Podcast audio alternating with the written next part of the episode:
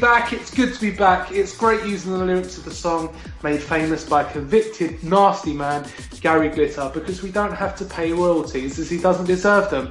And actually, I'd love him to confront me and ask for them in person. Bloody love it, I would. So the gauntlet's been laid down. You want your royalties, Gary?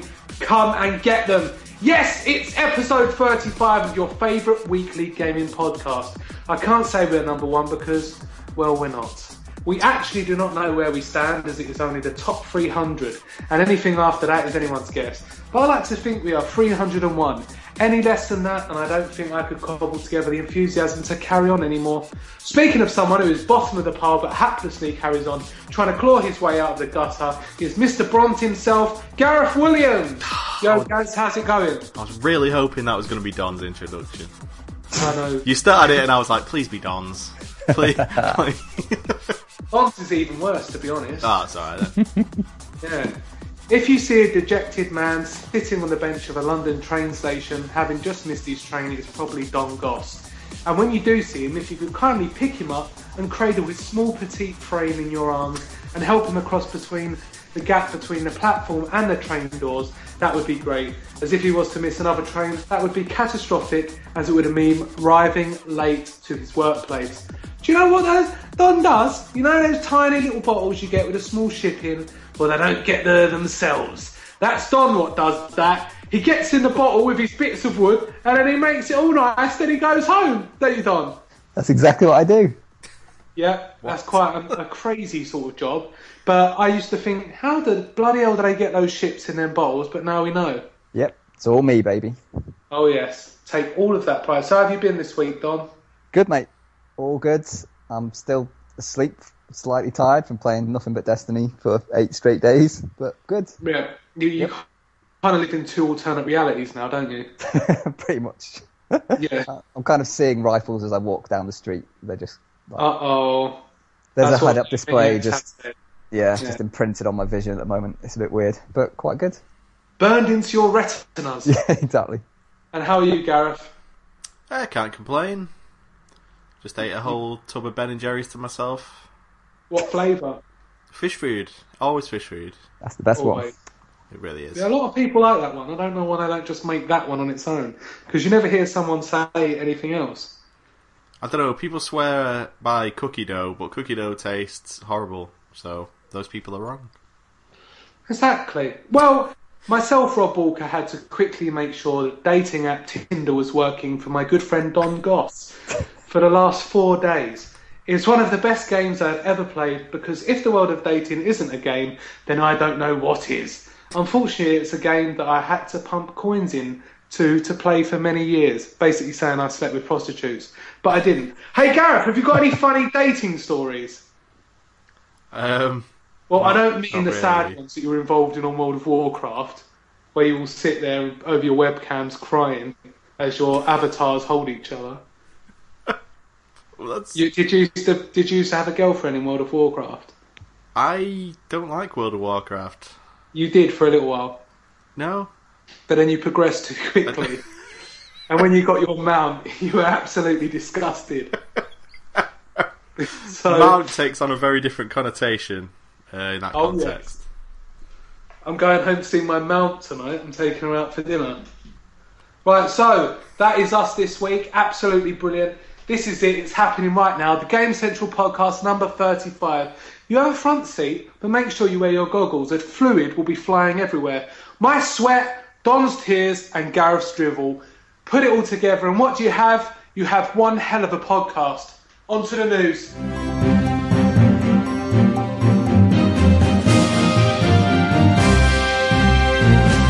Well, Gareth, last week you done some great news in the fact that you suggested that there was going to be a rumour, and that rumour was that Microsoft were going to buy Mahjong, the absolute brilliant creators of the game Minecraft. But before we go on to that, Gareth, Uh-huh. um, let's do your section, the suggestion of a rumour. It's not quite a rumour yet, as it has been merely suggested, but Gareth knows all about something that could yet become a rumour, as he works at the rumour mill, don't you?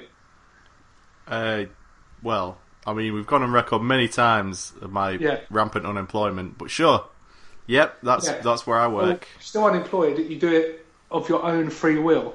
And it's sort of a voluntary work where Gareth will work in the mill and he'll suggest to people what sort of rumours they should put in the mill. And then he stirs it all up in a big stirring pot and then he just puts them out into the world. So, what suggestion have you come up with this week to make a rumour? Well, I mean, I was spot on last week, You were spot on. so I'm thinking this week Nintendo are going to announce a new uh, handheld. It's going to be called the 4DS, Wow. and as we all know, the fourth dimension is time. Remember, this isn't a rumour. This isn't even a rumour yet. It's the suggestion of a rumour. So Gareth is implanting the suggestion of the rumour, and then we'll come back to it if it does turn into a rumour. Yeah, so the 4DS, you'll play as yourself tomorrow, and you'll control go through your day as it will be tomorrow, and then when you wake up tomorrow, it's yourself playing as you from yesterday. So your day's already done. You you've already Wow. done your day. So it's all it's it's going to change the world. Everyone's going to be having stress-free days because they already know what's going to happen and they've already acted it But all. what happens if you get killed or raped, or both? Would you rather be killed and raped, or raped and killed? Um. Wow. Prob- probably killed first. Nice. No, but I like to think that if the rape's first, then you could kind of try and talk them out of killing you after. Whereas if you're killed first, there's just no sort of coming back from that. I think if it was like rape first, then a quick death, but a Yeah. slow and painful death followed by rape, I think I'd maybe go for the rape then quick death. Jesus Christ. This is horrible. What about a quick quick rape filled with a slow kill? Oh. No, that's not what you want. So you'd rather have a slow rape and a quick kill? Okay. Fucking weirdo. right. Jesus Christ. On to our I wonder why lovely we're news, Gareth, this week. We're probably under some different subcategory that uh, no one's even thought of before. That's okay. But we're top of that subcategory when someone comes up with a name for it. Right, so Destiny is the biggest new franchise launch in history, Don. Now you're really excited about this, aren't you? I'm really liking it. I'm liking it lots. No, no, no. No one asked your opinion, Don. We said you like the news that Destiny has become the biggest new franchise launch. I wouldn't Ah, take the, the you know, the for complimenting you. Oh, Don liked it so much that they've only gone and sold 500 million worth. Thanks, Don. Bungie sent their thanks. Good, so they should. Um, uh, the relation to the news, uh, uh, good, but I don't really care. Yeah. It's it doesn't affect me either way. I know, but then when you say to people that don't like Bungie, you can say, well, it is the new, uh, the biggest new franchise launch in history. yeah, but So you are kind of, uh, you are kind of, you're in knowledge and you, you're, uh, I don't know what the word is because I'm too tired. There will be a few times today where I don't get the word straight away. So if you could help, Gareth. Um. Okay. The- you know, you know when you do something, but you are kind of, you're justified in your thing because you can back it up with facts, uh, Don. But as we know, a big release doesn't necessarily mean it's a good game because somewhere that Gareth also works, other than a rumour mill, is the hype train. You know, he does that when he's not at the rumour mill. He pulls the hype train back home, and the hype train can be pretty powerful. I'm a ticket conductor on the hype train. Yes, who's- what's a ticket conductor? You mean a ticket inspector? You Yeah, don't conduct tickets. Yes, you do. You don't. Everyone, if you said to somebody, "Ticket conductors coming round," they'd know what you meant. It doesn't matter that I Only said the word special guy at conductor. the back of the bus.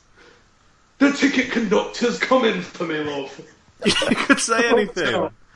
Ticket, No, di- ticket director's on his way. It doesn't matter. Okay, the ticket director, the ticket man. Watch out, here comes the ticket ticket man.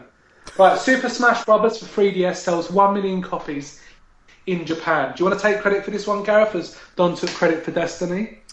Yep, uh, it's all thanks to me.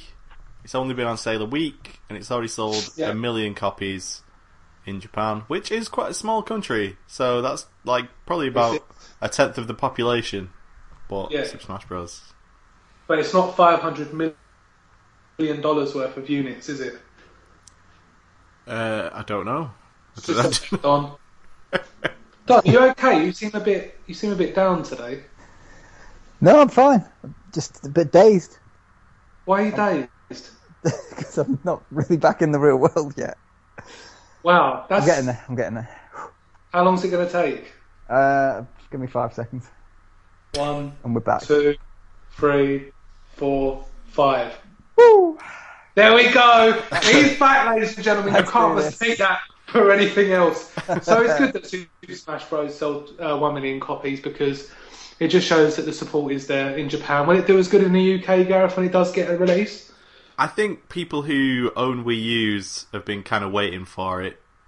Like, you know, Mario Kart, Super Smash Brothers, whatever Zelda game they bring out, and then a Mario game. Those are like the four that people give a crap about. Yeah, well, if you're going to buy a Wii U, that's what you're going to get in it, Gareth. Yeah, exactly. That's that's the whole reason to get one. You're not So- going to get one to play Assassin's Creed 4. yeah, so it's pretty much guaranteed. And, th- like, you know, it's going to make me buy a Wii U, so they're also going to sell a shit ton of Wii U's. So it's a good, it's What, good 'cause for you- to know. Everyone wants them. Well, I'm a pretty good indication. You are a good indication. you could say you're a console indicator or a conductor. Gran Turismo. No, it's not Gran Turismo. It's whenever I see GTA, I always say Gran Turismo. Who knows why? GTA 5 release dates and new features announced for the PlayStation. Overhauled vi- visuals, which we can all pretty much say is a given. Vehicles, features. There's new features, but I thought vehicles um, would be a feature. You can't just say it's new features. Be more specific. And more players online. So it's going to be even more of a cesspit of people just trying to kill you. So um, Sounds like you can- Manchester. Manchester. You obviously haven't been to London. We're all a lot harder than anyone in Manchester. Oh, it's, Right, not, so- not a contest, fucking hell. Sorry, I thought you were just making it into a contest. so, uh, Don, are you excited to get Grand Theft Auto 5 again? Yeah, it's probably the uh, the next game I'll get from PS4. You're not going to get the new um, Forza? No, you can't. No, I can't. That's Xbox only. yeah. So you haven't got a many games coming. out. What, No. are you going to get FIFA? No, I hate football. Oh, What, Drive Club? I you don't like golf golf. games. Hey. There you go. You done Yeah, the we- punchline this week. Well done. Thanks. No need to do it now. Microsoft confirms Mahjong and Minecraft acquisition. Gareth, th- something's very strange about this in that PlayStation are still going to be allowed to distribute the game on their systems. Yeah, well, Sony, sorry. it makes sense, you know, if you buy a product you want to make money off, sell it as many places as you can. Why would they take it off the PlayStation Store when They're, it's still they're in the gonna old market. Down Yeah. the old uh, Queen Vic, eh? That's where we all hang out at the weekend. Me and Don were there last weekend. Yeah. Yeah. And You uh, slag! That's what Don says. That's Yep. his thing. the thing, the I thing got in about trouble at work today. okay, go on. basically, obviously, I work in a primary school now, Mm-hmm. so uh, it's a little bit more of my level rather than secondary school, like intellectually. And everyone had to do like um, a tree in their classroom.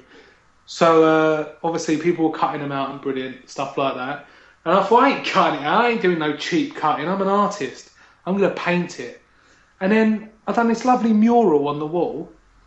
And then my line manager calls me in and she just says, Oh, look, Rob, I know you've only been here a few weeks, but we can't just go around painting on the school walls.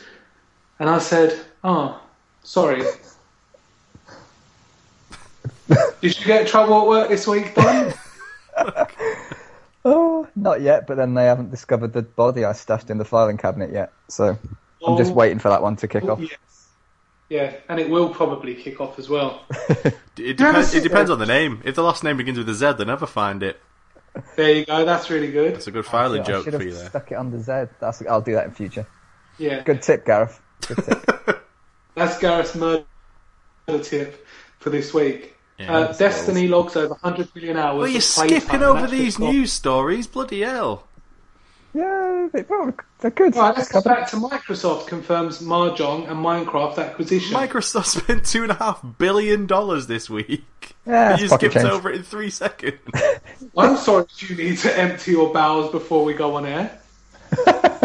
Maybe you should think about that before you tell me to stop skipping over it and spending our beloved podcast time.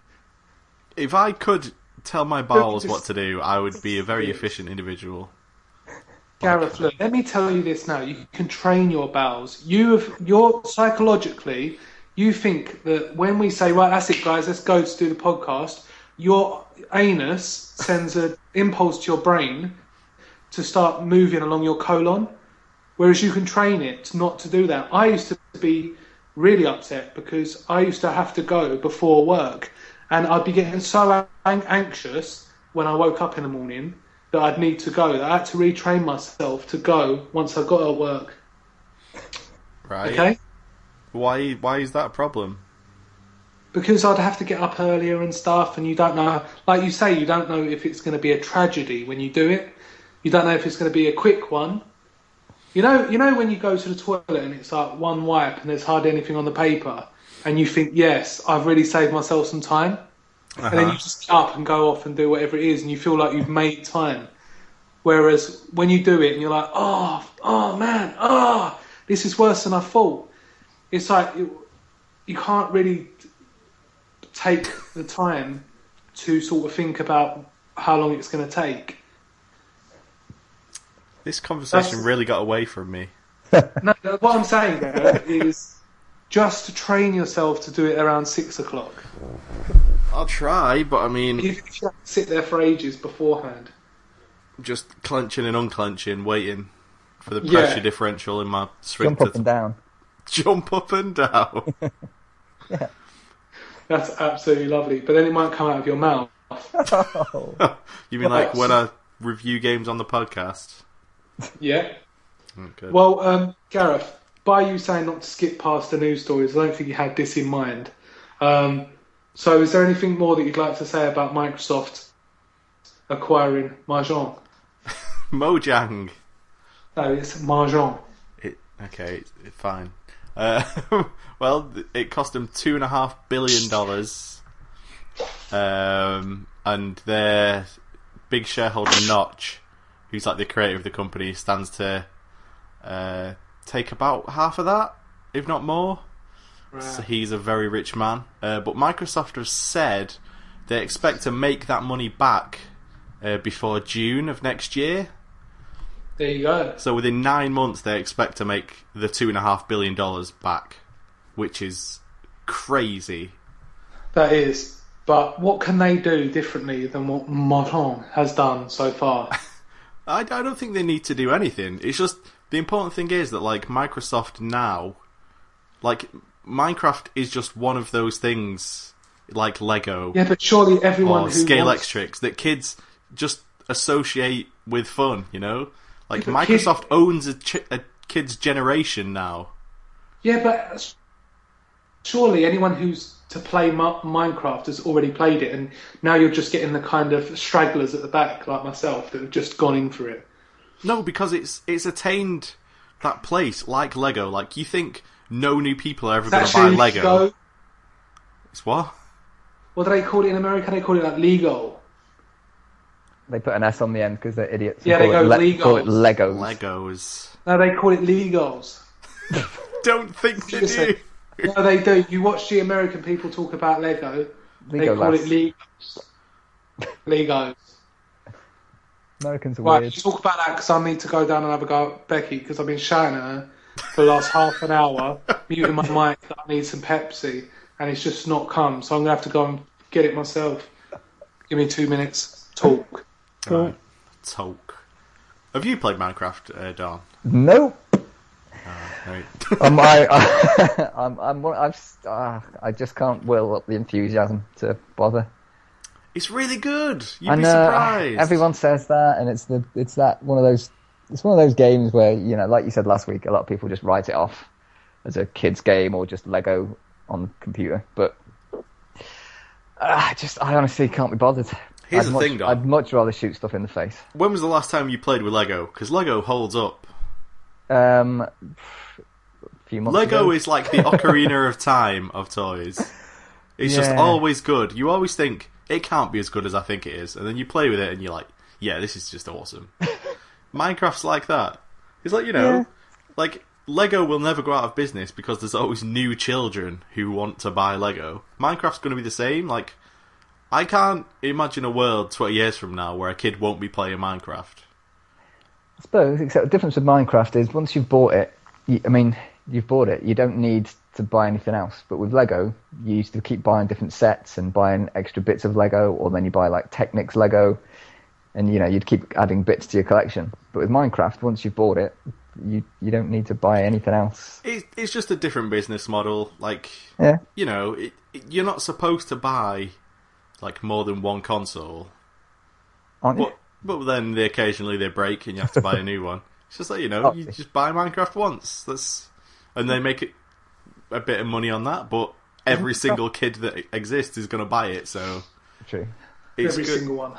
Every it- every last one. Is it full Every price? How much does it cost? Is it or is it like a ten quid game? Thirteen pound. I paid for it. Yeah, something like that. Fair enough. Yeah. So, I'm going to do my joke again. Destiny logs over 100 million hours of playtime, and that's just Don. That was going to be my joke. Hey. Right, let's do it again then, Don, and then you can see what one's the best one. Oh, All right, hang on. I'll, I'll be the judge. I'll be the judge. Right, Yeah, thanks. you go first, Rob. Destiny logs over 100 million hours of playtime, and that's just done. Beat that. you shouldn't have called me out, Don. All right, oh, Don. Go on, Don. this. I'm regretting this. Go on, Don. Don. Do Oh, do you want me to do the first bit, Don, What and we then you do doing the punchline? Yeah, you do the news story, Okay. and I will finish you up. Thank you very much. right, Destiny logs over 100. Sorry, sorry to just stutter on your one, Gar- uh, Don. Destiny logs over a 100 million hours of playtime. You are welcome, Bungie. See, that's quite strong, actually. It's not too Fucking bad. yeah. It's not too bad. oh, that's a stalemate. I wouldn't like to go either way, Gareth. I don't know. I'm I'm I'm tempted to give it to Rob because Oh. Don's requires Rob to set him up anyway. Oh, whatever. Yeah. And it's like Messi wouldn't be anything without Iniesta. Get Those that Don won't know what that means. yeah, exactly. He's basically a words. midfielder. No, because what they say, Don, is that Messi's he a the best player in the world, right? No, he's a footballer, dear. Oh, And, what's he doing in the um, Yeah, he's a midfielder, but if he didn't have all the great players behind him, he wouldn't be as good himself. Like if he played for Derby County. Well, they should sack him then. If he's not good, Yeah, that's how football works, isn't it? if he's not good on on his own merits, then sack him. What do I think they're doing? If I was shit at my job, but everyone else was really good, they wouldn't keep me around No, he's No. he's really good at his job because of his because of all the people, People are holding him. him up. Fucking sack the bastard. No, Don. If the people around you, so do you when you go into work, Don, and Yeah. people ask you for help or something, do you just tell them to fuck off? And you say if they're not strong on their own merits, then they can just sink. Is that how your workplace works? There's no kind of peer-to-peer mentoring. No, but if if I was shit at my job, then half of the company would fall apart, and Go on, Don. that would be the end of it. So See, look, he's taking credit for his whole company now. literally, I I'm, have no qualms whatsoever about taking credit for at least fifty percent of the company's current success. In And the, when you know that his uh, current company is Child. Um, child line. Child, no, it's not actually. It's. Uh, hang on. Oh, fuck's sake, Gareth, that was a good joke. I don't know what you're talking about. I know. What's the thing when you take a kid from somewhere else and take them somewhere the other? No, not kidnap. An orphanage. Foster parenting, No, that's not your business. kidnapping, Child. abduction. Trafficking. That's it. He was going on about obviously he makes up fifty percent of it and blah blah. I was going to say, well, when your business is child trafficking, no, it doesn't work. It doesn't work at all. Just take all that out, Gareth, please. I would definitely not take that out. he never takes it out. He never take he never takes it out. Fuck. But he, he did do my taste test.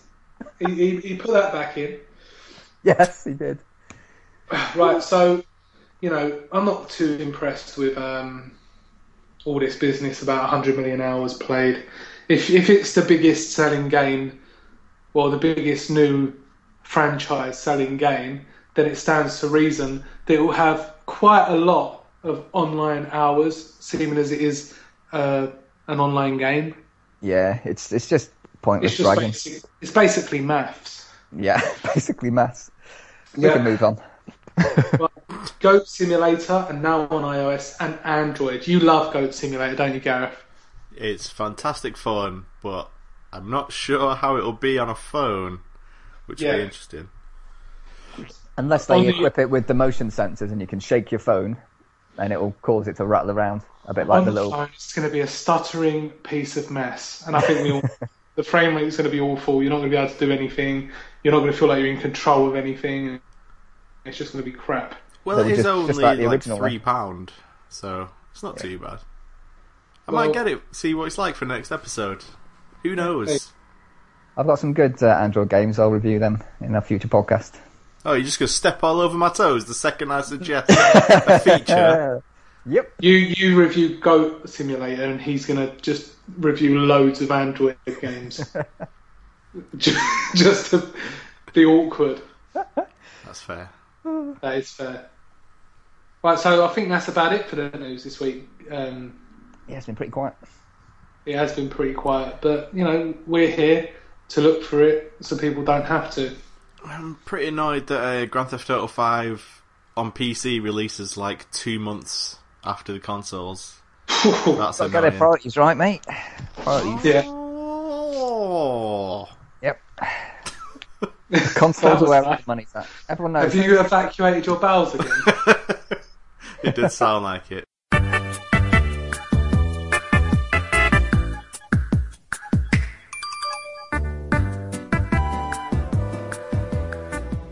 Hi folks, video game music time with me, Gareth.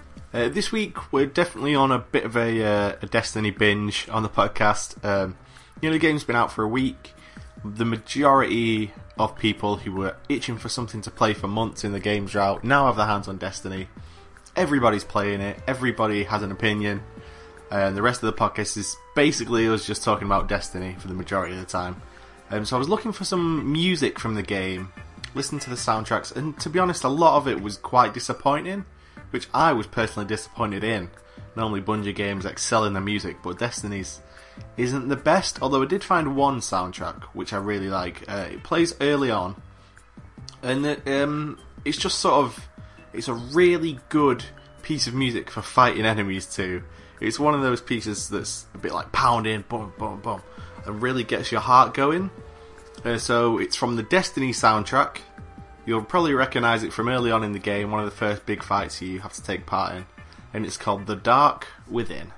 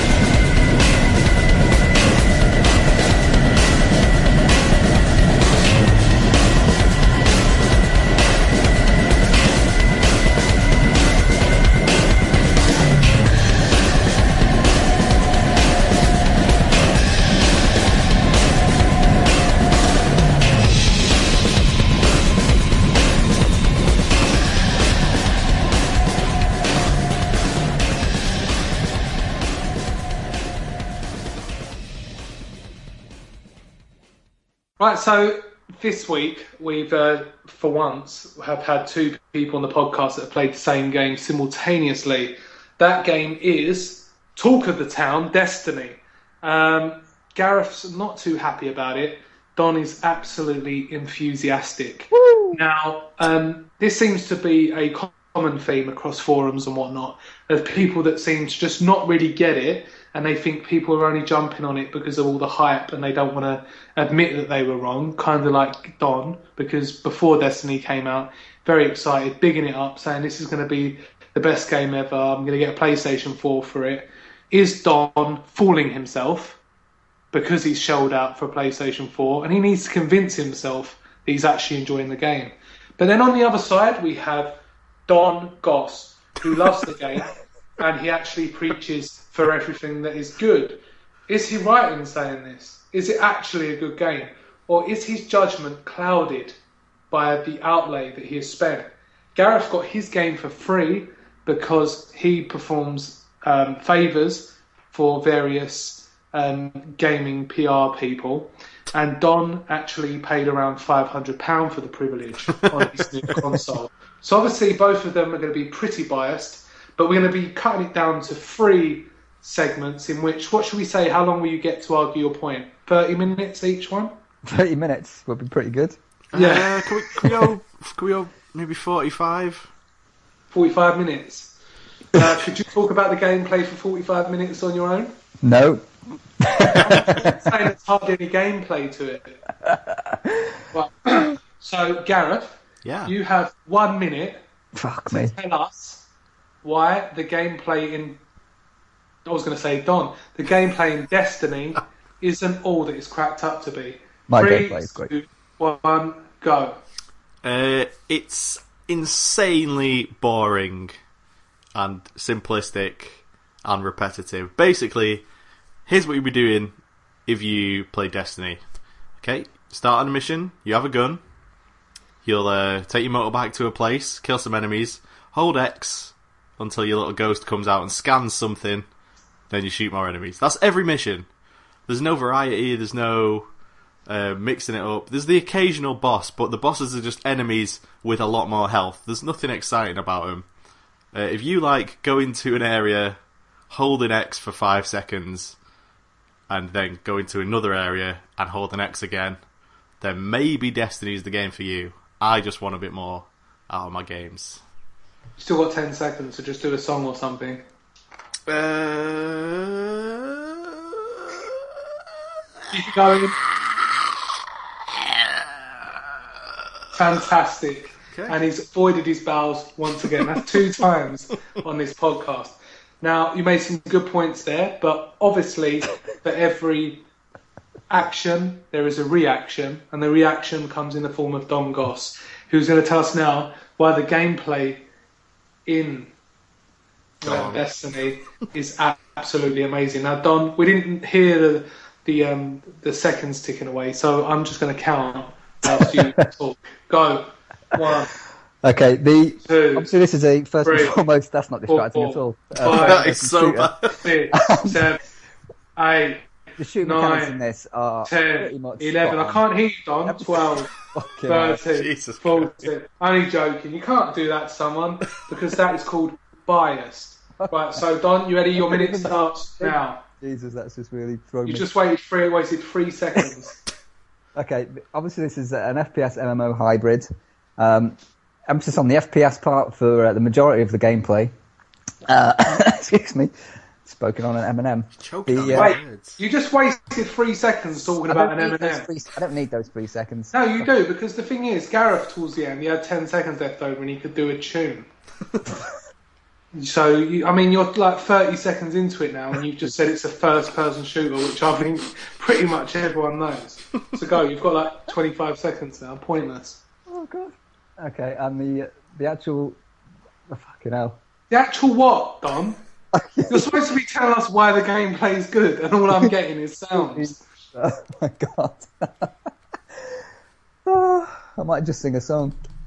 Go on then, five, I go with the power four, of the three. time. Wow. At least you have a beautiful singing voice, though. That is absolutely fantastic. Oh, Jesus. Don, I don't think you really managed to convince anyone there. I think he maybe talked himself against. Yeah. Oh, God. He started to go off talking about M&Ms and stuff, which is a bit strange. Oh. But uh, Do you disagree with me though, Don? Do you not Yeah. find it insanely boring? Not at all. I mean, I've. oh, hang on. What? This is this is for later in what we've been playing. You can't just start doing a whole different subsection because the whole point is that you do it within a minute. You can't then just go off and have your own little conversation about it. The skill is in a minute. Don felt the pressure. You put in a good argument, Gareth. You were and just Don talking couldn't- the whole fucking time. No, you you started to talk about M&Ms, my friend. For a split second, and then you just talked the rest. Never mind, let's move. I was on. trying to help you out and give you advice, Don. Yeah, that didn't help though. I won't bother next time. That's cool. Right, so Gareth, story. Is it good? Is it bad? You think it's bad? Let's Wait. go ahead. Wait, why do I have to go first twice? Right, sorry. Because that means Go like on. Don, if Don could say words, he would have been able to directly address what I said as my arguments. But the problem was that he was just obsessed with M&Ms. and he just needs to get out of that mindset and go for it this time. You ready, Don? Story. Great. Here we go. Go. Okay, the story is. ah, It starts off really well. Um, you, you, it's, there's a bit of mystery in there, and uh, info- unfolds fairly slowly. But there's bits and pieces that are all coming over from different directions. You've got the traveller, you've got the speaker, you've got your little um, little robot dude, ghost, um, who could, you know, you're not sure is he good, is he bad? You assume he's good, but you never know if he's really telling you the truth. Well, that's how I've interpreted it anyway. Um, there's a few extra other characters and different worlds that are introduced throughout the place. So you, you know you're not just on Earth. You travel around several places, and the things are different, are linked in various ways. But where it has a problem is it starts off the story. Um, there's a few bits, uh, threads of a story that are all kind of you can tell there's links to different places. There, there are hints to different areas of a story that are to come. But those things never pay off. They never actually arrive. It's like I described it to someone I know as. And that's it. That's is the minute over because the Raptor has spoken. Right, so fuck is Don thinks it's absolutely amazing. Uh, the story, he loves it. Um, he didn't get round to some of the bad points, which you know, Don speaking in a sort of time frame is a skill, and it's learning to speak within that time. Yeah, which I do not have. obviously, because you, you, you set up your uh, your um, your speech, and then when it got to a minute, you then went on to, and then I was speaking to someone about it, and my point was, you were ready for another few minutes, weren't you, mate? Yeah, you end you ended with like, and then I said this really interesting thing to my friend. The actual, the entire. Now I'll get point through to what I was meant to say. Yeah, the entire point that I was actually going to make was that No, final. no, no, no, no, no, no. Sorry. No, I know it's not happening. I know it's not happening. I'm just saying. Yeah, I was basically- you were rather than just saying that one point and that being it, I was trying to fill the minute, but you know, I've no idea. I have no timer. I can't. You know. like I said, it's you know, it's not beyond your capability to get a timer though, Don. There are Oh, various fuck's sake. ways in this futuristic world that we live in. Have you not got an egg timer? I thought that'd be the sort of thing you'd have on you all the time. Skype shows you how long the call's been going. I, I've got that switched off. Well, why are you speaking on it then? The screen is switched off. That's a bit no- weird. Oh, fine. Gareth, you're not allowed to look at a watch. You can't tell me what to do. How do you know he's not though, Don? Ah, this, this seems really biased against me. Gareth, you have to turn on your Skype camera and point the camera at both your wrists to make sure you don't watch. but I can still be looking anywhere. Okay, well, attach the, a camera to your forehead so I have we to can gouge out my eyes. Yeah, make yourself permanently blind. right, so the story, Gareth. Are you ready? Three, two, one, go. So the thing about Destiny's story is that Destiny doesn't have a story, and the fact that people think it has a story is hilarious to me. Uh, here's here's what they want you to think the story is in Destiny. Mankind found this big sphere, and then it made us really technologically cool. But there's evil beings trying to kill the sphere. But actually, nothing happens. Nothing of consequence happens throughout the entire like taking place in the entire game, and it's because your character has to be one of millions of people playing this game. So they can't assign any importance to your character. Your character can't do anything that changes the universe too much. Because everywhere you go, there's hundreds of other characters running around the same as you. So basically, nothing you do has any consequence. None of the characters you meet are interesting. Like, just the whole game feels hollow and shallow and lifeless and small. And I think they Keep really doing adjectives. There we go. Absolutely fantastic and spot on the minute there. Really? Yeah, I don't know how you do it. That is I'm fantastic. so charismatic. Don, you have to learn these skills. Do you know why? Because one day you might be kidnapped and you might suddenly have a mobile phone just there and you've got the chance to phone. So you'll phone the police and you'll start talking to them about what a great day it's been, uh, what the weather's like outside, or what they've watched on telly. And then the battery will run out and you'll think, shit, I really should have got to the meat of my problem straight away. So here we go, Don. It's time for you to um, get back on track with level progression. So Oh, how we how we um, level up? Is it rewarding? Do you feel that there's a sense of reward, or is it just a bloody slog? Because a lot of people have been saying you get to level twenty, and after that it's not very nice. So do you want to start this time, Dar- Gareth, or is it going to be Don? Uh, Don started the last one, so I'm not sure. Go for it, Gareth. Okay. Sure. Gareth hates the level progression. Go. Uh, my my biggest problem with the level progression. Well, I have two big problems. The first one is that it only goes up to level twenty, which is a stupendously low number that feels so limiting, especially when you're playing the game. I completed the game uh, at about level eighteen, I think, and you definitely feel the end of the game's coming when you start hitting like level fifteen. You just know it's on the way. Uh, the second thing is leveling up your class is very uh, strange. Like you don't necessarily get upgrades when you level up. You have to earn points towards them that can come. Sort of, you might get two upgrades per level, or you might only earn half an upgrade whilst you're earning XP for a level. It's very inconsistent and very unsatisfying. Like I'm level 20 and I still have a lot of stuff to unlock in my class, and I just don't feel like uh, what I've been working towards uh, has been satisfying at all. Absolutely fantastic. Bang on again, Gareth. Right now, Don. he's cheating. He's looking at clocks. It's not I- cheating. I That's should- part of the game. I should be so like I should have a job. Why As do I have a clock job? I'm clearly so talented. What the fuck? He's talented. at- You, you should be the um, the person on the end of the phone that goes, "The time sponsored by Accurist at the 40 stroke will be." You could do that. I And should Gareth- I should be the person working the clock on countdown. You know, Yeah, it's just no a guy one- behind there moving it each second. And it's not like Don. It's not like we said you can't time a minute. That's not one of the rules. If you want to, you're perfectly within your rights. It's like saying to a referee, you can't have a watch during a football match. You have to get it spot on, 45 minutes each half. Yeah, So- all- it's all really skirts around the issue of the fact that I'm just shit at talking. You're not. You're really down on yourself today. I can't talk. I hate talking. I hate explaining I hate things. talking. right, so it's level progression now, I hate Don. explaining myself and justifying shit that I enjoy to the fucking world. No, You're on a not. podcast. Clearly, you're a bad choice then to replace Guy. Shut up. Right. Level progression. So go straight into it. Don't talk about what you had for dinner last night or, you know, when you went to Margate. Just get it get it going. Go bang. Go. Right, there's nothing really wrong with the level progression in this game. Um, you the, you collect XP the same way as you do in loads of other games where you would be collecting and level you, that you level up in. You do it by killing stuff, by finishing missions, by completing strikes, uh, and by collecting stuff. Uh, and it, I don't see how that is really any different to any other game out levels up. There's not really any other way to do it.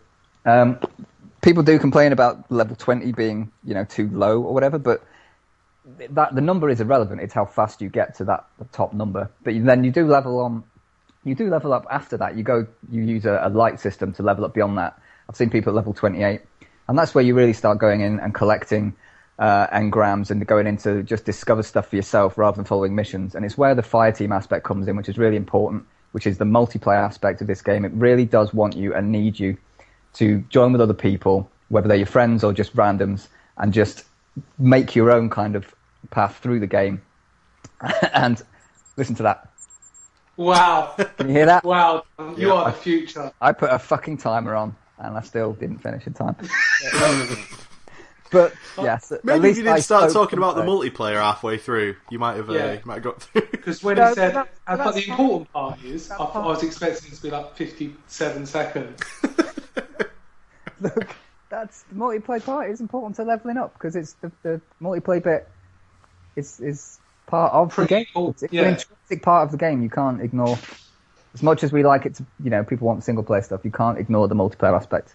Having played it now for a full week and a bit. Oh, I didn't realise you got two minutes on the last one, Don. You're Oh, just gonna keep talking all day. Yeah, Bob spoke uh, all over my first section, so I technically didn't get a section one at all. You well so, did. so, Right. So, uh, Bungie, if you're looking for any PR guys, Don is available, where he can, uh, at your conferences, go up at E3 and under pressure can give the values of your game out to a, an Right. awaiting audience. this is why I stay indoors all every day whenever possible. I only go outside to go to work because I fucking have to. Well, Don, come on. Because you're turning into Guy now. Whoa, now. Come on, let's not say something we don't mean. I suppose that was a bit harsh.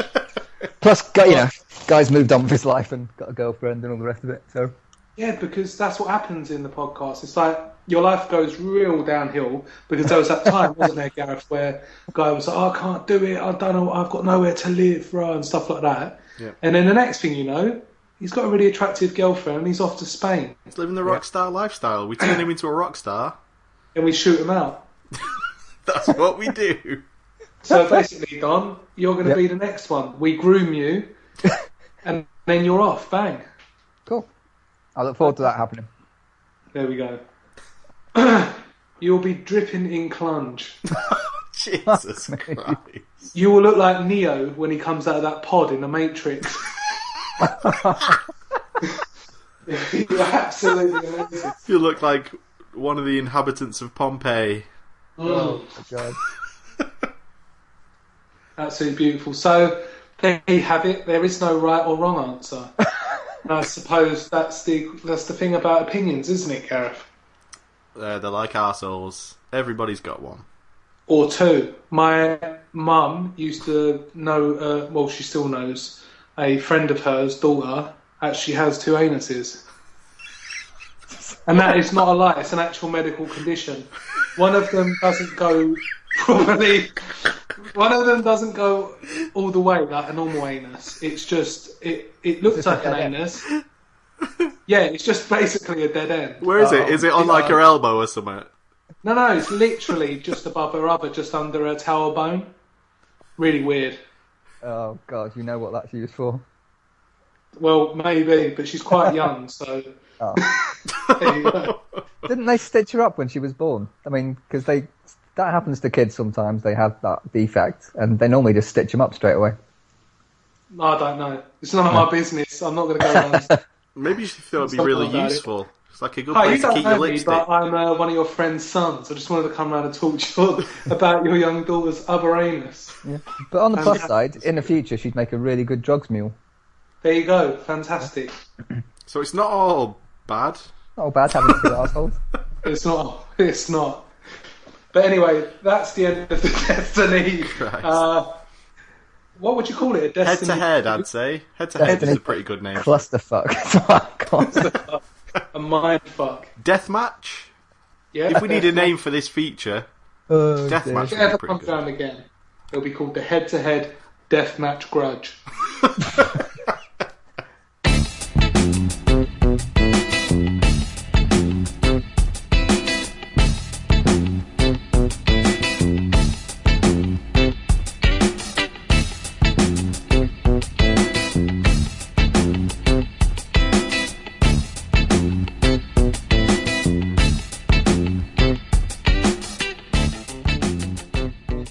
Right, so what have I been playing this week? Um, I've been playing a game called Tinder, which, you know, it is quite good. Don's been sending me pictures of lovely women, not naked. They're all very tasteful, aren't they, Don? Very tasteful. And I thought, hmm, what is this? it's quite interesting. Um, Tinder is quite good, but it has a major flaw, and I'll tell you that in due course. For those of you that don't know, Tinder is a kind of social media app that basically breaks down all of the usual barriers. Looking for a woman, following a woman, memorizing her journey home, presenting your penis to her on the doorstep of her house when she arrives home. So you don't have to worry about any of that. You don't have to do it. All it is is your picture and a little bit of simple information about yourself. It, can you not eat peanut M&Ms? I'm not. They're rice peanut M&Ms. Rice peanuts. they're not peanut. They're rice. I don't know why I said peanut. I have now They're rice. eating. They're Crispy rice, yeah. M&Ms. They got like a crunchy Crispy thing rice. in the middle. They're the best ones. Oh, I thought you meant you were just eating rice, like just raw rice. It'd be a bit weird. Here we go. Right, so you take your picture and you put it on there, and it then goes out into the world. Now, from your end, you can go through endless pictures of women from any distance from yourself that you choose. So your phone basically turns on the satellite and it drains your battery to fuck, doesn't it, Don? Yeah. it does. it literally says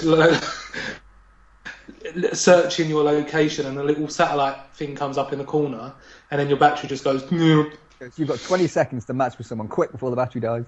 yeah basically so um, it could be 10 miles it could be 200 miles if you're really desperate it's 200 miles but if you're confident maybe do the 10 mile area uh, you can click like or dislike when shown a photo if the person in the photo let's call her jane then clicks your picture as you've clicked hers when it comes up on her feed, then and only then do you get a match. So you can't just go, oh, I want to talk to this girl. If you see a picture of a woman and you think, I'd really like her to be my, my wife, but then she doesn't click your picture, then you're not going to be talking to her basically. That's a shame. I know, I know. So then you get put through to a private chat if she's clicked you and it says match. And it's so beautiful when it says match because it's on your fundamental basic level of humanity. You'll be walking along the street or you'll be in work and it'll come up on your phone, bing, you have a match. And you think, oh, someone finds me attractive. And it's, it's really nice to just feel wanted. Now, obviously, I wouldn't condone this act for someone like myself who's happily engaged. But because Don cannot get the act to work for love nor money, I thought I'd take a look, which is nice of me. You performing a service. When, when you say it. cannot get it to work, what you mean is Because your somebody satellite likes sound- me. You can't get past level No. one. Can't get past the first level. It's really quite. I'm finding it quite difficult. Don hasn't got a satellite. That's his problem. You haven't got one, have you? No, I don't. That's the problem. Right. Let's get out of the way. This is about being shallow. It's it's not about what a person's like. It's literally your base. Do I like this person? Yes or no? Click, click, click. And we do that in all of our lives, Gareth. You know, when we're walking down the street, you think, "Mm," or you think, "Ah." you know what I mean? We all do it. This is nothing to be ashamed of. Yeah, I mean, I mean, those are both noises I would make for for the same uh, feeling, though. So Oh, okay. Sort of lust and then disappointment. yeah, in uh, equal amounts usually. Oh yes, at the same time simultaneously. All you have to go on is a picture. So if you have a tusk growing out of your cheek, you're not going to get very far. really not. Yeah, suck it, elephants. Yeah, Yeah. fuck you. As a concept, it's good, but this is where the flaw comes into play. Now, I liken it most to the old days of the original PlayStation, where piracy was rife. I would play a game and toss it aside because I had the next new release that had just been given to me waiting on the shelf in a cheap plastic case. You feel no sense of pride or attachment to these games because it's easy come, easy go.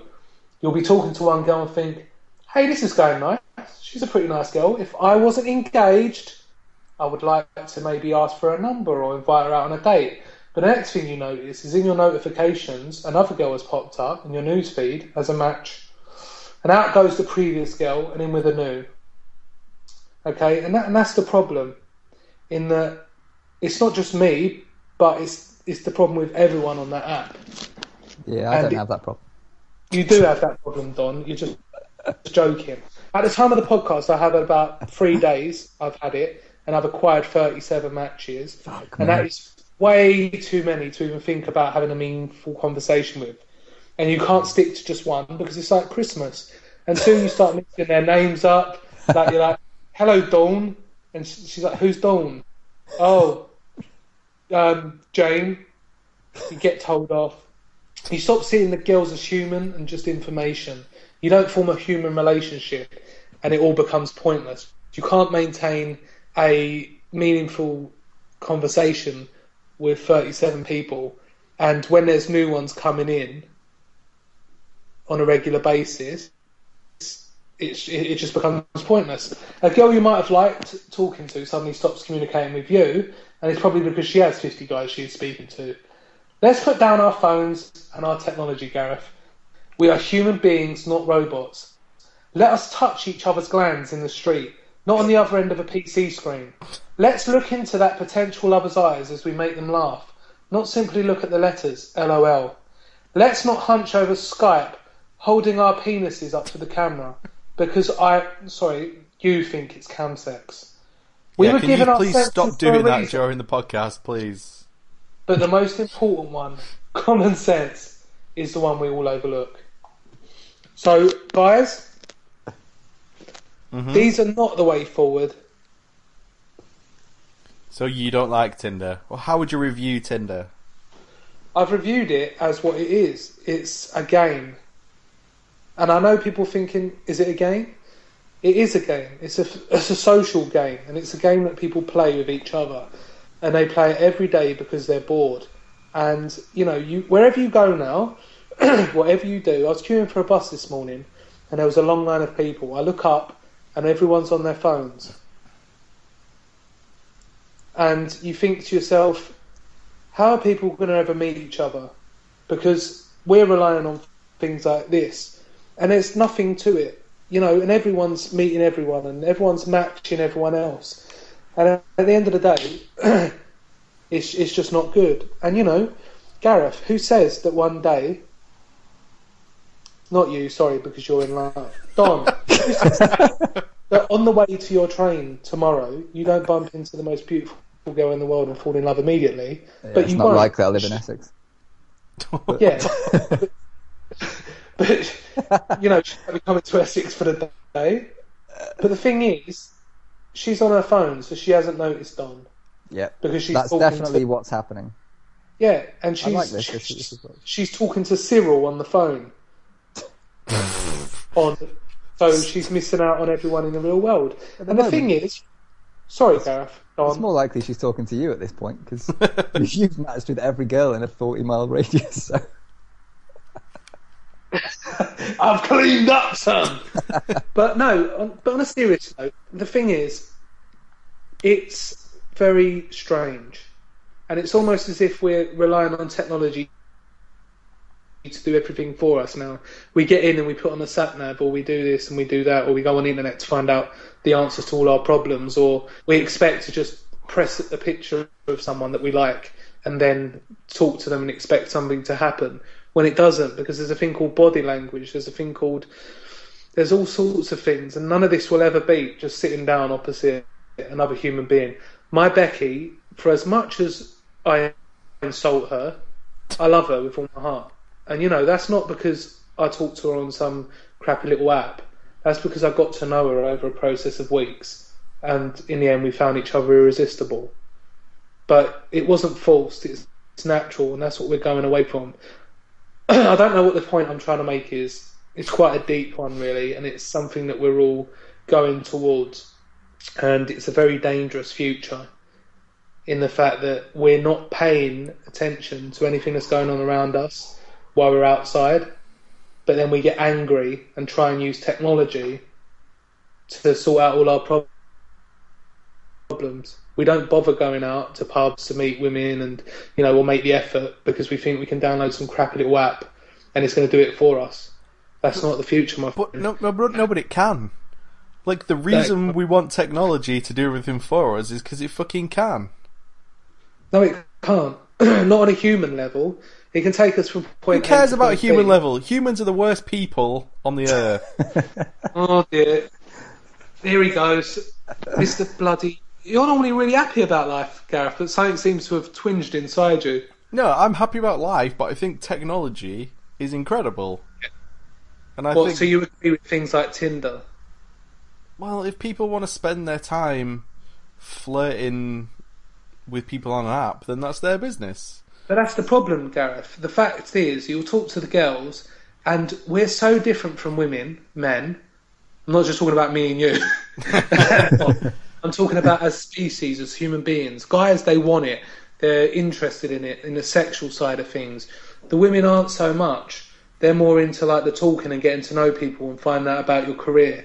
And you know, you'll talk to the girls on Tinder, and they'll say, "Oh, I've just had about 50 morons just want to have sex or meet up for sex," because that's us at our base levels, females and males.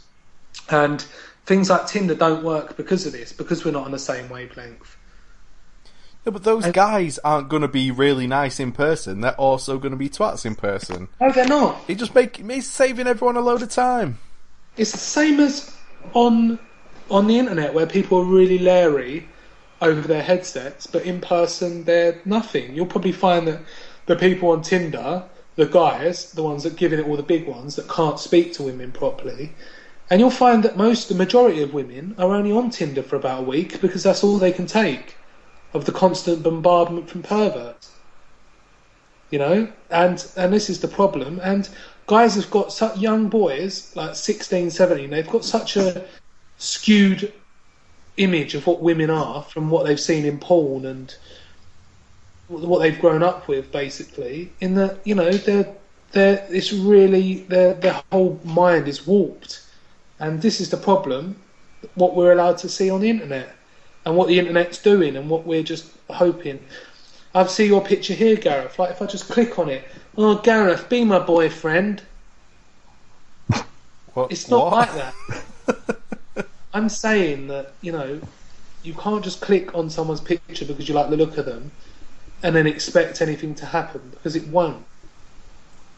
And Tinder is it's not like Match.com. Match.com's okay because you can talk and then you get matched up. On this, it's literally do I find someone attractive? Yes or no. Chances are they're really boring. So don't download twat. What's it called? Tinder. And, Yeah, so I didn't think it was called twat. It might as well be just called twat button. Twat button. that would be yeah, a good name for it. yeah. Because guys, let's face it, women aren't going to want to have a night, one night stand or come over yours for some casual sex. Women want a guy that's going to be able to provide for them, be nice, and that's the problem. We don't mature at the same rate, Gareth. I, don't- I don't think I'm mature at any point. But that's the problem. Like girls, when they're 19, 20, they want the guy that's the bad boy. They want the guy with the car. By the time they're like 20, 25 to 30, they want someone, a guy that can make them laugh and a guy that can make them feel mature. The guy that can make them feel secure. Sorry, and that's that's the, the matter of fact. Well, if, if there's anyone that's uh, an expert on women, it's definitely video game geeks like us. So I'm really glad we were able to to really educate. Speak for yourself, Gareth. But I tread the fine line between both. Okay. Yeah, as you saw when I was speaking to that woman about the play arts figures that I like. yeah. Yeah. I think she thought I was pretty special. I'm not going to take your figures, don't worry. You only want me because of my figures. What the fuck are you talking about? didn't you see the um, Didn't you see the conversation that I posted up that I was having with one of the ladies? Oh, uh, my phone doesn't do pictures very well, so I don't. Yeah, basically, she said to me, "What are you into?" I said, "I'm into computer games and collecting action figures. Are you still interested?" And she went, mm, "Don't know so much about the figures." And I said, "They're not just any figures; they're Play Arts Kai." And she went, "Oh, that's okay then." and, and, and I said, like she knew what they were. Yeah, yeah, that's fine then. That's cool. Don't worry about it. And then, I, then I, I forgot what I said, but she said something, and then I just shouted, "You're not taking my figures." that's all she wanted me from me for. And I think that's about all I've done really. I played a bit of Borderlands and FIFA, and that's about it. But I'm interested in this whole thing, and I'm going to solve this whole technology problem. Okay. I'm going to build some sort of machine that takes it out, but then it comes back from the future to try and take me out when I'm in my mum's womb. Okay? Uh, you're thinking of a coat hanger. No, something similar to that. The I think it's Terminator. So you're saying he should have used the coat hanger on Sarah Connor? Maybe just travel back a bit further. Yeah. Oh no, wait, understood no. I'm thinking why of they- Terminator 2. I was thinking he, he should have travelled back further than Terminator 2, and that's the first Terminator. That's Is that? But what I think is he should have just um, transported to when Sarah Connor was young and just booted her in the face one time. Do you know what I mean? Also, Or what kill if, Sarah Connor's mum. in Terminator, what if Sarah Connor hadn't been in the phone book? hmm What would he have done then? What would he have done? You would have thought they would have had better technology back then. 'Cause that's the only right reason he found it was because there were three Sarah Connors in the phone book, and she was one of them. If she hadn't been in the phone book, you'd have just had to wander around Los Angeles in 1984 or whatever it was, buy a Fun. pizza. So dangerous. And you, you look back on these films now and they look so ancient. It's like I was watching the film Assassins uh, with Stallone and Banderas. Have you ever seen it? Yes. no. really good film, but the, the computers and stuff look so archaic, Mm-hmm. and like the way they're typing and stuff, and the writing that comes up, and the sat navs they use, it's it's just so funny. And I think we're getting in that stage now where, for a few years, you couldn't really notice it, but now with this sort of iPads and things like that. You can really see it's like Aliens, where it's supposed to be set really far in the future, but they've still got the CRT televisions hanging on massive like stands, aren't they? Yeah. And it's like it just suddenly looks so old because they didn't they didn't even think about flat screens.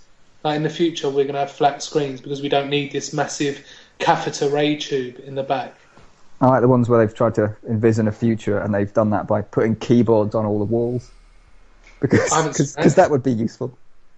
That would be the future, but we still don't know that yet, Don.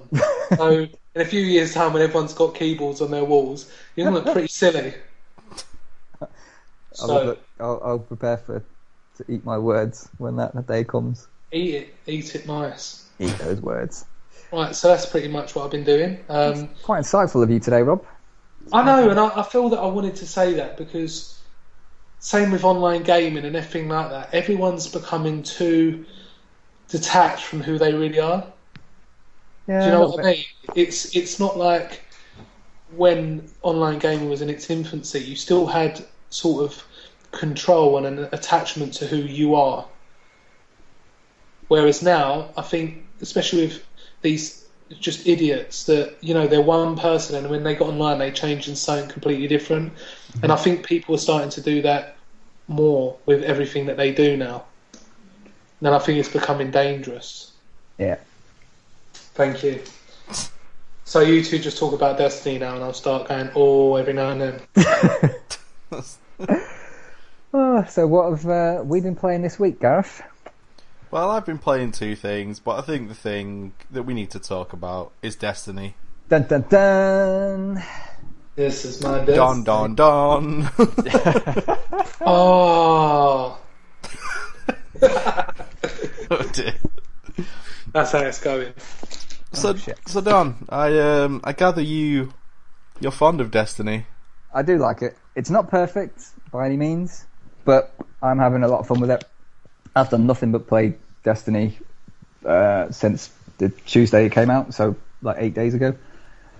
And now we're doing this podcast. I'm just sat here looking at my PS4, wanting to switch it on and play Destiny again. Um, Wait, so yeah, let me get this straight. yep, You have fun playing Destiny? yeah. Huh? That's weird.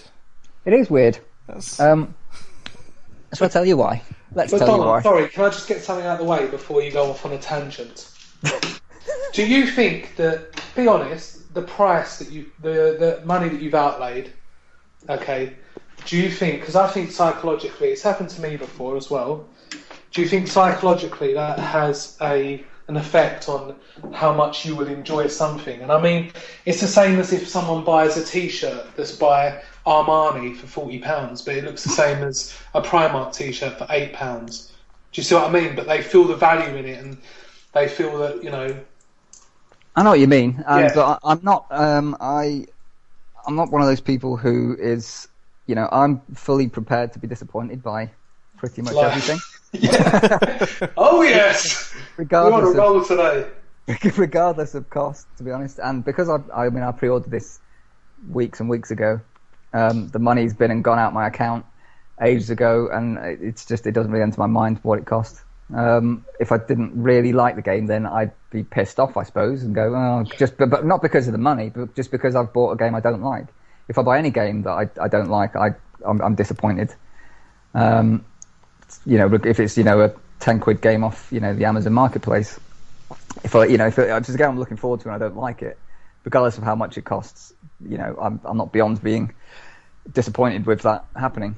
Um, but in this case, um, the only thing that's really a letdown in Destiny at the moment is the actual story, um, the actual single player missions that you know the, the story that gets told, um, uh, and the conclusion of it because there is no conclusion. It's it's um, rather There's no being- story. there is a story. Nothing just- happens. right there, there is a story it's you just it the way destiny has, has has worked and it's part of the reason why it's had a lot of difficulty getting this across is it's trying to balance this uh, this this connection between its first person shooter roots and its MMO aspirations and to kind of get that to all work together and be a, something that will can consistently be played um, into the months and years into the future. Uh, the way they've done it has caused a bit of friction between those two aspects, and certain people are able to work with that, and other people find it really hard to get their head round and, and don't like the way that it has had to work to achieve. excuse me, to achieve that It's um, which I can understand. I mean, I, I, I can get that, you know, the, the story is complete. It's it's very short. It's very it's far too short. In fact, it's a series of cliches, one after the other. well, it doesn't. The it's actually it's it's like it's, you're not watching a film, and that's what it, the kind of analogy I was trying to make earlier was that it's not a film where you've got a beginning, a middle, and an end, and you know the whole film is complete. It's more like the first part of a TV series. There's another series season to come, and then another season to come after that, which is why it kind of it just ends with you know you've just completed one part of this thing. You haven't done anything, like you say, nothing really grand has actually changed or, or happened. Nothing, you know, there's no gigantic event really at all. You know, nothing happens with the traveller at all. Um, uh, you know, apart from what's spoken about. Um, and because I think that's what people were expecting when they got the game. They're like, well, obviously the mission, you know, the ultimate objective will be to wake up the traveller. Maybe you'll even get to go into the traveller or into the city that's directly beneath it. But none of this ever happens. Um, but it's all kind of you get there's all you know, and you just feel like that's where it's supposed to be headed, but it never even touches going there, and that is a disappointment. And the story ends at a point where it's you're just continuing off. You know, you've basically done one battle, basically, of what is should be a gigantic war. But what I'm presuming is that obviously with DLC and the rest of it, and as they support it going future, more missions, more story, story missions in particular are going to be added, and that's what Bungie's actual plan is to keep this going. Um, and that's why the MMO aspect is important in this, is because that is what is supposed to keep you in the game and keep it alive for you, and to keep you know the level progression beyond uh, level 20 to keep on to keep you within that world. Before that, you know, the rest of the story actually continues. At no point um, playing the game did I ever get any sense of an epic war that was supposed to be being fought. No, Which is, that's- no, which is no, ironic because these are the people who made Halo, which turned an Xbox, an original Xbox game with pretty, let's be honest, pretty shitty graphics for now, make it feel like a huge epic war was taking place and you were just a small part of it. This feels like there's no war taking place and you are zero part of even that that's going on. It feel the whole like all the maps, yeah, all the maps are huge in the in the game are huge, but you revisit so many places in those maps so many times, so frequently, over and over and over again, that it just makes the whole world feel super, super tiny. It has the complete opposite effect, and couple that the fact that there's nothing uh, on a grand scale going on. It's all very tiny levels with Yeah, very that- narrow that's- corridors that you're fighting people in. Nothing feels like a big war. I mean, I know what you mean in that sense, but this is what I was.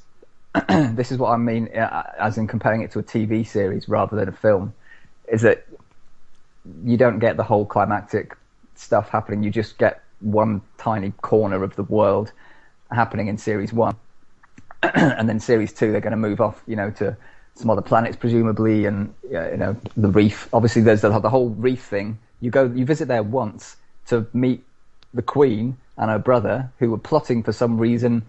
You know, they, they talking about getting you into the Black Garden, and you know she lets you in for some secret reason that is never revealed. Yeah. Um, and so there's obviously, you know, and why is she leading a bunch of fallen? That's never touched upon. It's just there. So there's obviously a whole bunch of story that's hinted at there. The whole thing with the war mind, why that is still alive, why anyone's talking to it, how that thing is doing whatever the hell it's doing. That's another branch of it. But so there's all these little bits that are just set up. And you're right. I mean, the story doesn't pay off any of those whatsoever, which is why I can totally tell. You know, it, it is a mass. It is a kind of really disappointing because you, you start off that story and you're actually really near the end when you start, you know, when you go to the reef, you're actually only a few missions from the end and you think, well, actually, I've just gone off to uh, meet some new people. They've made a, you know, you think this is going to be the start of some other section, you know, some other adventure or some other, you know, part of, um, the, the, you know, the whole plot that revolves around this, you know, Except must- at that you know, point, you're like level 13, and you're like, well, there's not that many levels left. Well, I mean that's that, that's where the um, the crossover becomes an issue for for a, a, a bit in the game because you you are you know you I was like pushing level twenty by the time I got there because I had just started off doing all the strike missions and then just doing the patrol missions, just wandering around, um, joining fire teams and stuff like that, and and I've been leveling up just because I've been doing all this extra stuff rather than just going straight you know through all the missions. Um, so I'd leveled up quite a lot more. So by the time I got to Mars and the final few missions, I was level 20. Um, and I didn't die once in the final Black Garden mission uh, at all. Either. Um, yeah, uh, and you know, a lot. Of, you know, the bosses that are in the game are kind of just bullet sponges a little bit, A little bit. which is well, especially the fucking Nexus. The Nexus is a twat of a bullet sponge, and I hate him. Um, but that said, yeah, that part is difficult to kind of, you know, I suppose rationalize in that sense. And when you put it against the way the story unfolds, it is all just left completely hanging. You, you know, but, but you know, you, but there is stuff there. It's just they need something. They they put all the little kind of hooks in the wall. There just isn't anything hanging off them yet. If you see what I mean. I, I kind of And disagree. that is that is a problem. I You think know, I- you know. you know, th- for me, lack of payoff isn't really an issue because you know there's going to be sequels after sequels. So lack of payoff isn't an issue, but lack of setup is where this game feels so hollow and lifeless to me. Like, who who am I playing as? Someone that was brought back to life. Doesn't matter how or why or why you were a guardian that was dead or what what was going on there. It doesn't matter. Okay, hmm. wh- where does my ghost come from? Why is he special? Doesn't matter. D- we won't set any of that up. Like, okay, do you want to maybe tell me why I'm going to this planet for a mission? Yeah, we'll have a, like a, a brief sentence before you start the mission. It's like, it reminds me of Titanfall, where that game, you just played multiplayer games against another team, and mm-hmm. then in the background it would just be a radio play that would tell you what the story was. But you completely don't pay attention to the radio play because you're playing Yeah. the game. It's it reminds me of that. Like there's basically no story. There's just play the game and then we'll sort of maybe throw in some hints at a story now and then. Like, and I think part of the problem with that, well, part of the reason it's like that is because they want to sort of have their cake and eat it too. They want to have a story that they think is epic, but at the same time, they want you to be able to do whatever you want at any time. You can go into a level 8 mission when you're level 5 if you want. It's going to be really hard, but we give you that option, even though that mission, story wise, is different to what you should be doing. Like, you know, th- for example, there's one mission where um, when you select it, the mission description is just like go to this place and stop this thing from happening. And as your pl- uh, ship's flying down to the planet, some guy's like, Message to all channels, this is the most important thing in the universe. They're trying to destroy the traveler with some ancient uh, voodoo magic. And then you just do the mission, and it's just a standard mission. And then at the end, you get, like, a bit of loot, or whatever. You can do that mission at pretty much any time once you've gotten to that planet Yeah. it doesn't have any significance. No, like you know, that guy should be coming up to you after the mission and being like, "You literally saved the traveler from in, from destruction. We sent this message out to every single guardian. You're the one who did it. You should feel awesome. Here's some epic loot. I'm the guy who's selling the level 20 loot. It's all purple and epic. So I'm obviously going to give you something cool. But no, you just do it. There's there's no thank you. There's no uh, like uh, there's no like celebration that you've just saved the traveler. It's just another mission. It just so happens that the text before this mission said they're trying to destroy the traveler with whatever's at the end of this mission, and it all feels very pointless and rote and hollow and just it so much of it lacks personality and life whereas something like borderlands is the gameplay is i find it more interesting because the enemies are way more varied um, Yeah, that is a. There, there- there's not enough variance in the enemies. i think there's Even 10 there's enemies four- in four destiny types. But yeah, there's yeah. Um, but in Borderlands, like, there's so much personality going on, and every mission, uh, you're constantly being talked to by a guy who's like giving you funny, witty dialogue, and then you get to the end and it's something completely unexpected and en- entertaining, and then, you know, Borderlands is helped by, at the end you get like, of most missions, you get a cool, like, a unique weapon that does something completely different to every other gun in the game. Whereas Destiny, everything about it, everything, everything you get from completing a mission, everything you get during a mission, everything feels generic. You know, you go to one of these loot guys who's selling like level 20 stuff and it's some crazy hand cannon with like 4 billion damage that has like a thousand things you can upgrade on it. And then he just gives you a regular gun that you could probably pick up in a mission. It's like, what? Like, I just literally saved the traveler's life from a cult underground on the moon, Yeah, and but I mean just that's giving me this. standard. that- but that's the consequence of this being just the beginning of the story, really, um, and them having having this crossover between FPS and, and MMO. It all comes down to a consequence between of those two things, and them having to uh, somehow balance those two things out. But it doesn't feel. it's, it's it's not fully one thing or the other, and that's and having that middle ground is difficult to tread, and, and that's where I think you're that's where you're seeing this this problems coming in for a lot of people. It, it doesn't feel like the start of an epic story, though. It doesn't feel like. It feels like this entire game should be one actually entertaining mission in a much bigger game. Like, if this game was maxed to level 100, and this was one mission in which you do all this stuff to get to the mission that you do at the end of the game, Yeah, which I guess is supposed to be a big deal, but is never made out to be a big deal in any way. Like that feels like what I expect from this kind of big budget game to me. Everything I did in the game felt um, inconsequential. Literally everything, like every mission, and it, part of it is because, like, uh, the way they have to set up these missions is oh, this mission's been given to the Guardians, and because you're a Guardian, one of a thousand, let's see if we can maybe go and do it. Because there are hundreds of other players playing the game at the exact same time as you, probably doing this mission. And they have to address that in some way. Whereas I think it would have been better to do the MMO thing, where, you know, if you walk up to somebody in an MMO, even though you're only level 10, they'll be like, oh, so you're the recruit I've been hearing about. You're the, the hot shot from the, the thing. And I'm, I'm a level 10, stood around 50 other level 10s talking to this quest giver. But you feel like you're the star. Whereas Destiny, I never felt that way once. Even when I was the one saving the Traveller in like nine separate missions, not once was I treated as the Master Chief, you know? I think that's one thing Halo actually did really well. They set up a, a hero and they made you feel epic when you were playing as him. Whereas in Destiny, you're a generic guy and you feel generic when you're playing him, and nothing about it feels special to me. I don't know. I think they've rather than do that, they've they've gone the route of you know you being able to customize your character to a to a degree. Um, I mean, you know, there's a limited amount of armor that's available. Sooner or later, you will get the best armor, and everyone will will just have the best armor that they can possibly they can possibly be eventually. Um, but you can still customize, you know, choose, you know, the weapons you use and all the rest of it um, to suit your style of play, I guess.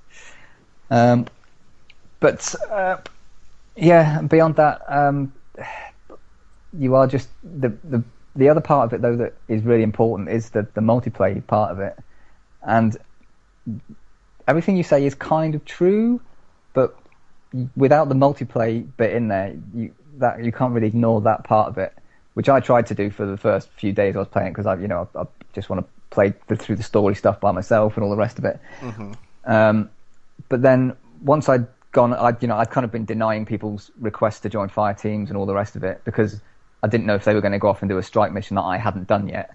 Yeah. You know, so I'm like, I don't want to see this yet because it's not somewhere I've been yet, or you know, it's it's it's a story mission that I haven't done yet, and so you know, I want to go and through it in order and all the rest of it. So I've been denying all these requests for a few days until I'd finished the complete game, uh, all the story missions and well, every mission in fact. But then I started, so now I've started actually joining other people and letting other people join me and go through the the, the Vanguard strikes and stuff like that. And it, going back to some of the missions, like the summoning pit mission on the moon. I mean, after I'd, you've, you've gone through Venus and Mars and spent ages on there, going back to the moon, I'd completely forgotten about the moon and what it looked like and, and how different it does look to, to the other places. And the, it's like it's you know it's the color scheme's completely different and uh, it, it's a lot creepier. I, I will say, even on 360, it is a very, very pretty game. The graphics Ah, yeah, are yeah. fantastic. it's insanely good looking. I mean, I, I quite often, I mean, I've just wandered around sometimes trying to take screenshots. You know, you just sit on the ground so the camera goes a little bit. Um, you get rid of all your uh, head-up display stuff, and then try and get a decent angle, take a vista shot and stuff, and it does look absolutely stunning. Um, yeah, I was going to say, going joining the fire teams and then doing the summoning pits mission. Um, with a fire team was insane because it was there was the it was pumped up to a much higher level, so the enemies were harder, and all three of us complete complete random strangers, none of us knew each other, just bombing down there and then getting to that final room where the giant beast is chained up, and we all just kind of got trapped as just hundreds of enemies. And like we had like at one point there must have been 10 fucking wizards and a whole bunch of acolytes all trying to get through the door the, the, the little door that goes into that big area. And we were stuck in the little ante room just outside it and we couldn't get through. We just kept getting annihilated. Um, but it was hilarious because we were just just the sheer number of enemies just piling through there and all getting trapped. And just constantly dying and then having to revive each other and keep that you know because if you all three of you die then then you know the strike is over so Yeah. as long as one of you can stay alive you can and that little that tension of being one guy left alive going fuck if I die I'm going to fuck this up for everybody Yeah. and just trying to survive or hoping that the guy the one guy who's left alive is not going to get his ass kicked um, before you can revive um, it does add a great, a really good deal of, uh, of of adrenaline and kind of anticipation to the to the matches and, and excitement because you just the teamwork aspect of it really does elevate those missions way above um, just doing them on you just doing them on your own, um, especially on the harder difficulty levels. Yeah, Um, I, the game doesn't do that enough. Like just throwing tons of enemies at you. I actually quite like the Vex as an enemy. They're the sort of they're the the first time I saw the first time they arrive, and there's just this big like horde of them, and then this mechanical kind of Cybermen style walk. Yeah. I thought was quite hilarious and but good, but hilariously funny the way they just made them into this kind of weird mechanical, just flood you with loads of enemies. I thought that was quite cool. yeah. I mean, I mean they're the most generic enemy in the world. Like, oh, these robots share one mind, and they're like it's the most generic sci-fi bullshit in the world, and they use them very generically. Like, just they're an ancient evil race of robots. They're very evil, and they all you think with one mind. Blah blah blah. Robots, robots. Um, but they're cool because they will send like eight guys at you at once, and they'll just lumber towards you.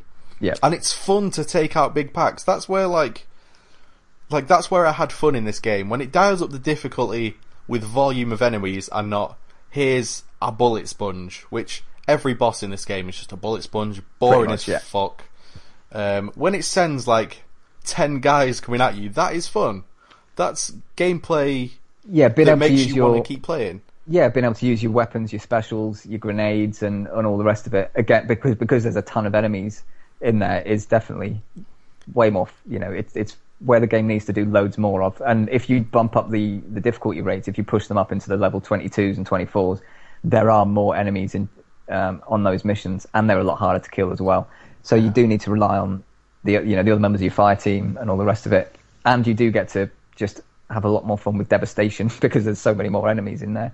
So this game really it does once you go beyond 20 and you can push into those heavier strike missions, the game does become you know it does shift uh, the way it plays fairly significantly uh, in that sense. Um, it, you know it and it just becomes a lot more intense um, because of you know because of ramping up the difficulty and the number of enemies. Um, and that's really where they're kind of a lot of things I've read since from Bungie, especially, have been saying you know the game changes when you hit level twenty, and it's almost like they're saying, yeah, the the up to twenty thing is was kind of there for the story based missions, but really we want you to just once you've finished with that, we really want you to be doing all the strike stuff and all the raids, which are now level what twenty six. The first raid opened yesterday, mm-hmm. um, which is you've got to be level twenty six, and you've got to have a six man um, fire team uh, which you put together yourself. There's no matchmaking on it. Um, so they're really trying to push the social aspect and the difficulty aspect of the game to keep you playing and to keep you leveling up. And um, and I mean, uh, for me, that's kind of working. You know, I, it's not going to be everyone's cup of tea, but for me, I'm, it's kind of compelling for me to keep going through. I like you know the collect business of you know getting engrams and getting you know upgrading your weapons and your armor, uh, using the XP to max out you know weapons that you know and gear you know you're going to discard straight away because you get more sapphire wire if you discard something once you've maxed it up. So you equip that before you turn in your bounties, because um, that's what then gets leveled up is what's equipped, um, and and little bits like that. And uh, so yeah, so I've I don't know that that kind of constant trying to get the next thing and trying to find something else is for some reason keeping me in the game. And I do just like buzzing around on the Sparrow, jumping out, when there's uh, some other um, other guardians that just happen to be in the area and helping them out um, or stealing their kills quite often. Yeah. Um, that is one problem actually that is definitely a problem in the game is when you're on a story mission, even if you are doing that story for the first time, there can be other guardians who are either on the same story mission themselves or they're just wandering around doing their own thing, who can wander into an area and they can be way more powerful than you at that point and they can just wander through and blitz all the enemies in 10 seconds, and then you wander in behind them 10 seconds later, and everything's dead. And you're like, well, there's now no challenge for me in this area. I, you know, I can either hang around and wait for all the enemies to get dropped off again in dropships, or just carry on through the mission, and I've not really done anything. Yeah. That is definitely a problem. Um, that that interaction within the story missions, because you know, it, obviously you're going well. It, it just removes that whole part of the playing through the story. It's you know. Well, that's them trying to you know have their cake and eat it too. They want it to be MMOE, yeah, but they want everyone to have a story experience that's all their own. But you can't yeah. you can't really have both. Uh, like MMOs don't work for that because you'll get to the area where this one guy that everyone's trying to kill is. He'll spawn. Whoever gets the last hit on him gets the quest item or whatever and runs away. Then everyone has to wait for him to respawn again. That's MMO it doesn't really work as well in Destiny. Um, they do do the thing where you know when the screen goes black and you can't respawn. Mm-hmm. Um, you know everyone gets separated out and it's just you in those or your fire team or whatever. Yeah. But um, that's that's about as close as to an instance as it gets. I mean, I, I do like the game. I played it up until level 20 and I'll play more just to see more of the strikes. I don't hate the game. There's there's something about getting loot, even if it is shitty loot. There's something about leveling up in a game, even if it is laming up lamely, that will always grab me. I love leveling up. I love getting new weapons and trying them out and upgrading things. That just will always yeah press my buttons. But that's me too, and that's what they're relying on for to keep the game going until the next you know story bit yeah, is released. But, but I I don't think it's a good game. I I think it's good enough for mm-hmm. early September when no other games are out. It's good enough to grab everybody. It's out on new consoles and old, so everybody can get it. And everybody's sort of been hankering for a game for months that's that's this that everyone can get into, play with their friends. Yeah. Um, I think if this were coming out in a few weeks, like when FIFA's already out, when Call of Duty's already out, I don't think it would have done well at all. But Right. that's my opinion. Uh, and I'm obviously just conjecture because there's no way But we'd ever know for sure. Sorry, Yes. I, I just need to talk. What what do we need? What do we? There's all these games like Titanfall, Destiny. They're all good games. They're fine. But what is it they're lacking? What what's the magic that we've lost that we need to recapture in these games for people to just say, "Wow, are we going to ever see another Call of Duty 4? Are we going to see another Counter Strike? Are we going to see another Team Fortress? What is it? We're talking about what we don't like, but what is it we need to see to bring that magic back that seems to have been lost? Titanfall, we said it's brilliant. You can't fault it, but there's just it's just gone. Like no one's talking about Titanfall anymore. Where technically it's a fabulous game. What is it missing? Um, Titanfall suffers uh, because there's no meat. Like, Titanfall is a game that plays fantastically, but why? Like, why would I play it? I mean, it's fun for like a round, but then there's no incentive to Yeah, keep yeah, playing. but the, the thing is, every game used to be like that. There was no point in it. Like we're talking about Mortal Kombat, Street Fighter, stuff like that. We play them because we enjoy them, not because of that. But, Uh, no, you, you play Mortal Kombat to get better, to whoop your friend's ass at Mortal Kombat. but surely Titanfall's the same thing. No, because nobody cares in a 6v6 game if you get a slightly better kill death ratio than somebody else. That's not compelling. It's like I'm gonna get Smash. Bros. and I'm gonna play the fuck out of it so I can kick the shit out of people at Smash in the Bros. arse, Yes. hard. and speaking of Smash Bros, I have played Smash Bros for the 3DS this week. No, you haven't. It's not even out. They released a demo So a week in advance Go on.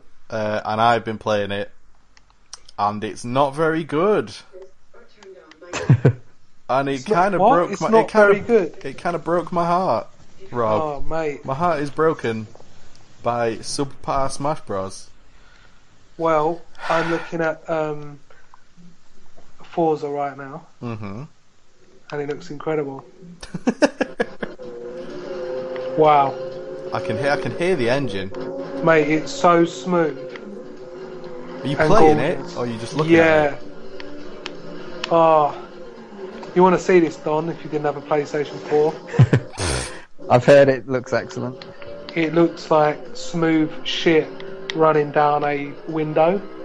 Oh my god! If you no, that's how slick it is, not what it looks like. Like you can imagine it. I unfortunately can. Yes. One thing about um, Destiny I didn't mention was the Crucible PvP stuff, and I'm finding that quite difficult because the maps I don't like. I have played no PvP because I can tell from the way that game plays PvE that it's not going to be fun at all. The I find the gameplay unbelievably boring in Destiny. Uh, nothing about it's satisfying to me. Like I don't know. I, I don't feel powerful at any point. Like I'm going back to the earlier areas to do bounties or whatever, Yeah, and like I'll have my super powerful hand cannon, and I'll shoot a level two vandal in the chest, and it'll take his health like eighty percent of the way down, and it's like, how is that not a one hit kill? that's weird because I don't have that problem anymore. I'm just I'm literally one shot head killing everything. Well, yeah, if I hit him in the head, then it's it's Goo City. But you know, if I say clip him in the shoulder, it's not a one hit kill. I'm level twenty. My hand cannon is level twenty. You are level two. How am I not powerful enough to eviscerate you just by looking at you? Uh. It's kind of ridiculous.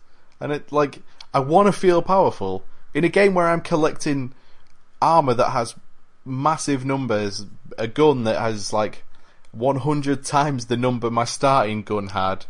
I want to feel more and more powerful, and instead, I feel the same as I did at level 2, except now I know that my gun has a bigger number, even though What- it doesn't necessarily feel that What way. What class have you been playing as?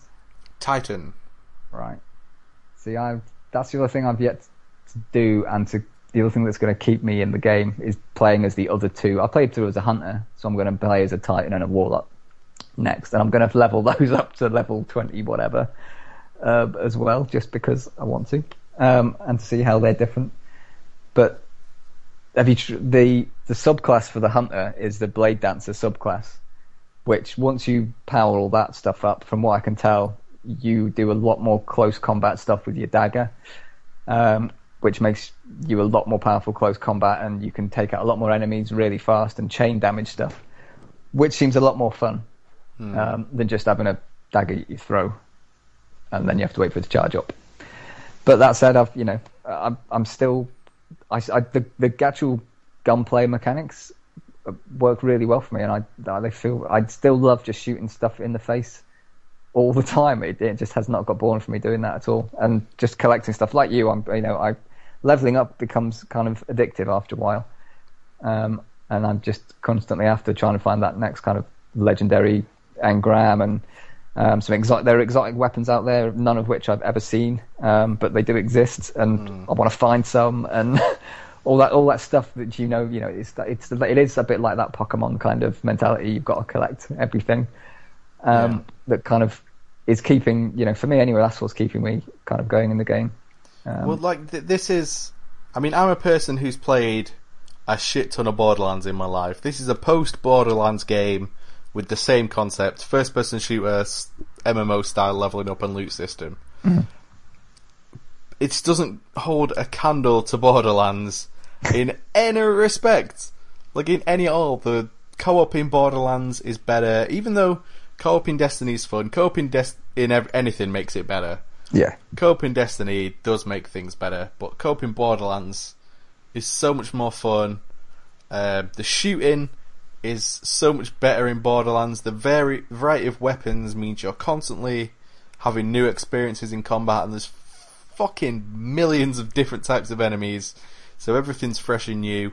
Your abilities uh, are far more um, like editable. Like your main action skill can be tweaked in any number of ways to give you a different playing style. Whereas in Destiny, it's like you can tweak it maybe one or two ways. It's very uh, binary.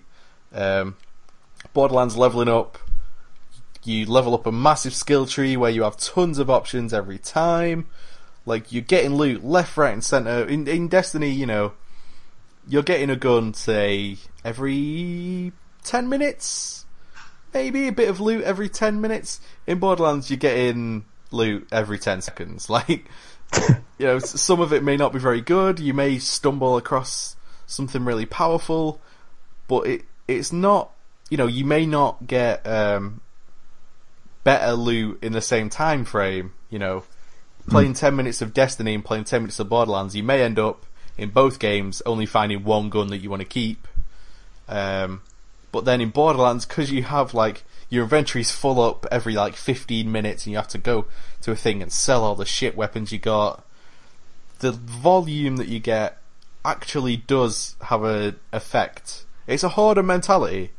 You Yeah. want to grab as much stuff as you can. You're constantly picking up. Oh, there's a new gun. Grab that. Oh, the numbers on it are slightly worse, so I won't equip it, but I can still sell it for money, so there's still a point.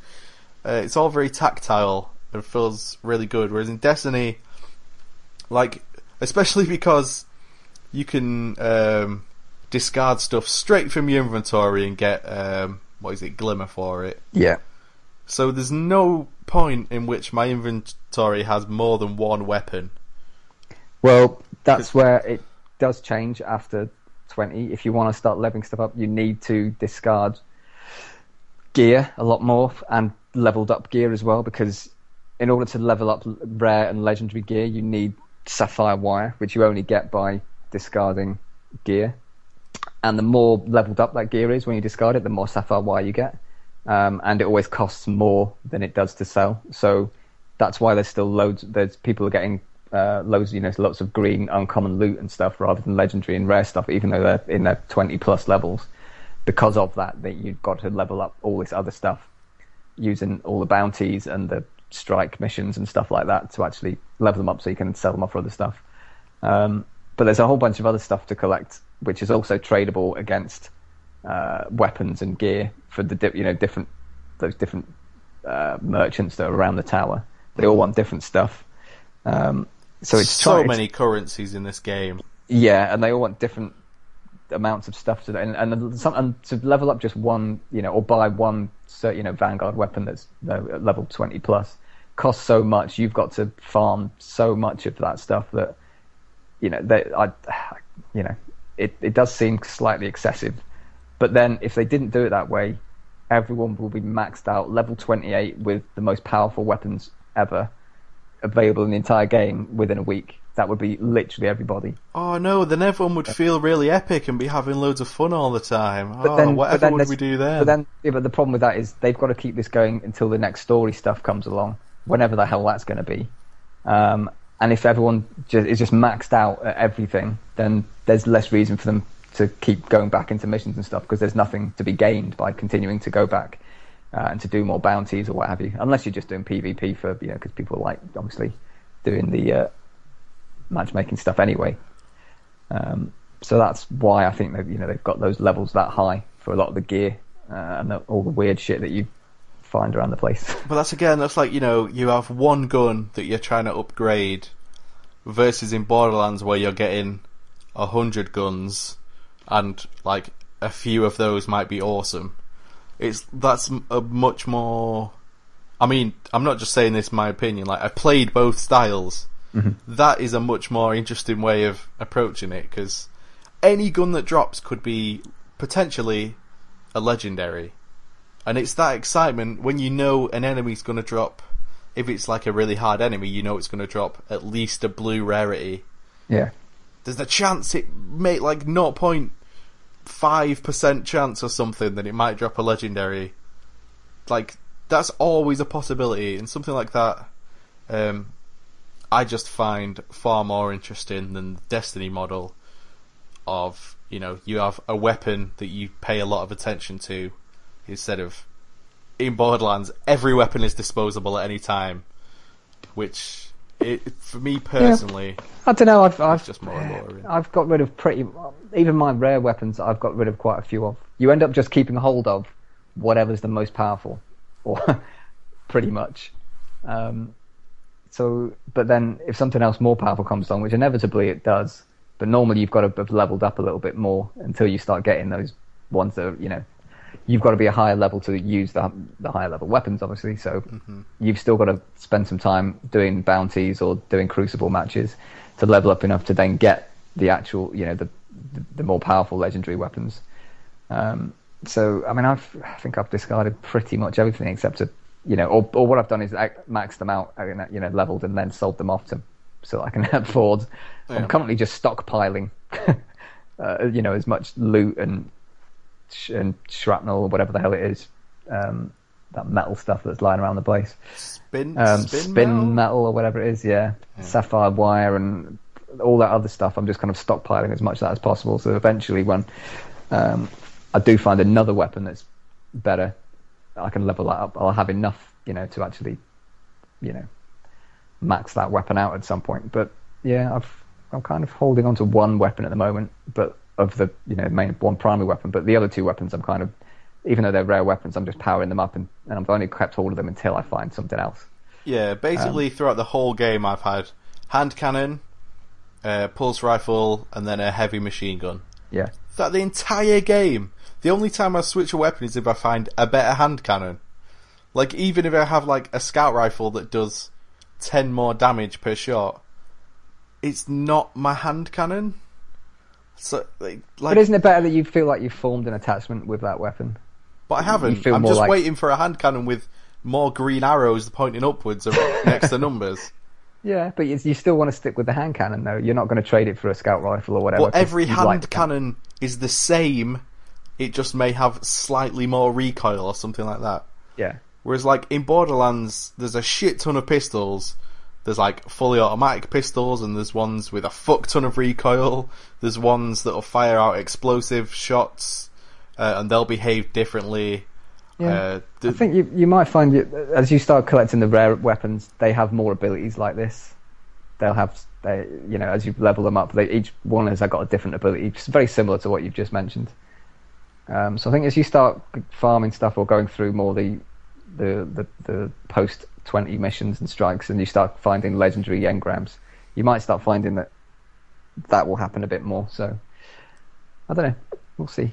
Uh, well, I'm, I'm going to play more of it. I don't hate it. That's, I think Yeah. that's the takeaway here.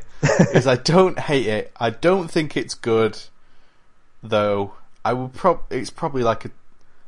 It's probably like a five out of ten for me. Wow. Um, with the five being just enough of a five to keep me of playing all the way to the end, and I'm going to keep playing more of it just because loot and leveling and upgrading are Yeah. three things that will keep me coming back to pretty much any game. True. Definitely try though and get into some fire team stuff on the strikes, and just start playing through those and just see how you get on with the being part of a fire team and if you find that a bit more compelling. Plus, I mean, you're going to start using that to level up anyway, so it's a useful way to um, to level up and find more legendary gear. So Yeah, I've I've played a handful of strikes, and Mm-hmm. in general, the quality of people it's teaming me up with is very low. uh, Just they're just idiots, man. They're like, you know, two of two of us are dead. That person will just leg it at the enemy boss. It's like, no, sit still, just chill out for like thirty seconds. It's fine. But yeah, that's really annoying. I think there are some members of the Game Central group who are playing it on 360. right. So I might try and get in with them at some point, but Yeah. we'll, we'll see. We'll see. Yeah, definitely. Add it as a clan as well. You have to do it from the Bungie website. oh, that sounds really cool. which is really annoying. But you- you have to actually, you, well, you you've joined the group, but you actually have to set that as your clan for some reason um, uh, in on the Bungie website. Um, and there's some stuff where you can only complete trophies and stuff if you everyone in your fire team is a part of the same clan uh, for whatever reason. But um, Hmm. but yes, Well, there Well, you go. I think there's we- Destiny. so. Yeah, you're probably pretty happy that I don't hate it, but No, I did. I expected you to completely hate. it. I knew you would not like the story because I didn't really like the story that much. there's no story. Stop saying there's a story. You're really misleading people. Well, what should what what do you want to call it then? The campaign missions because it's not really a campaign because it's just the beginning. It's just That's his it- biggest. That's his biggest flaw for me is the fact that it is just a beginning, and they they need that you know they need to bring more of those story elements in. Don, Don. and actually I would have loved a beginning. What we get is not. It's like what if if the entire storyline of the Destiny universe is say on a 100 point scale, we got say 36.2. That's that's where we are. That's the entire game takes place on 36.2. We've missed the beginning. We don't know what's going to happen after that, and this is a really inconsequential point in the story that makes. no Please stop sense. talking about Destiny. you two have been talking about Destiny probably longer than any of the Bungie people at their board meetings. Definitely, we've we thought more about the game than the people at Bungie did. You, you have, and it's you know it's been nearly an hour, and I commend you both. Really good. But do you think that there should be a time where it stops? We can we can stop now. I can talk about the Smash Bros demo if you want. You hated it. I hated it, but I can tell you why. Go on then. Is it because it was on the, the 3DS?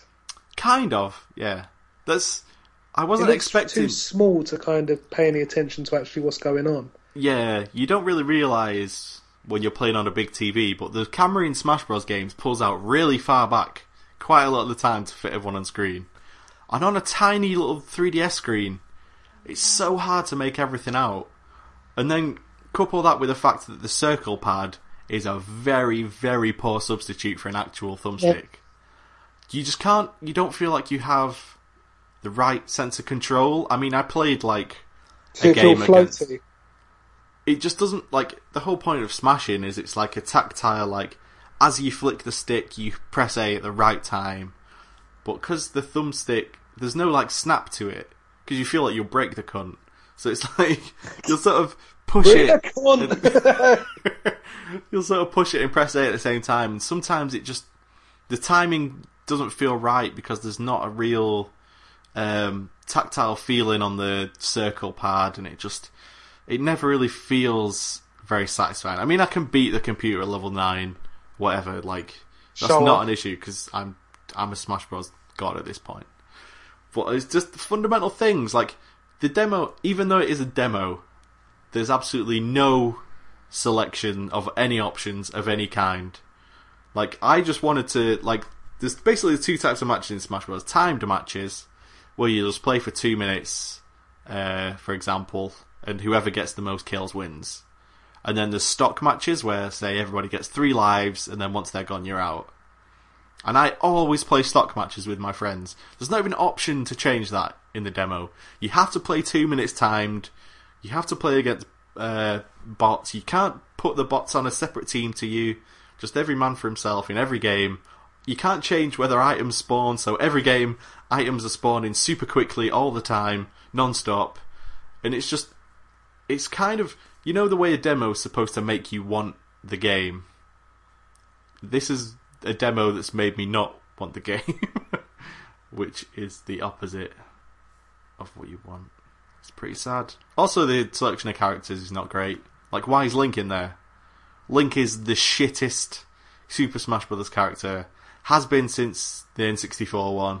Shit in Melee, shit in Brawl, shit in this. Link is just not good in any way and it's a massive bummer that they would put him in. Pikachu's in it. Pikachu's fine. Mario's in it. No issue with Mario. Mega Man's in it. I don't like Mega Man. And the Animal Crossing Village is in it.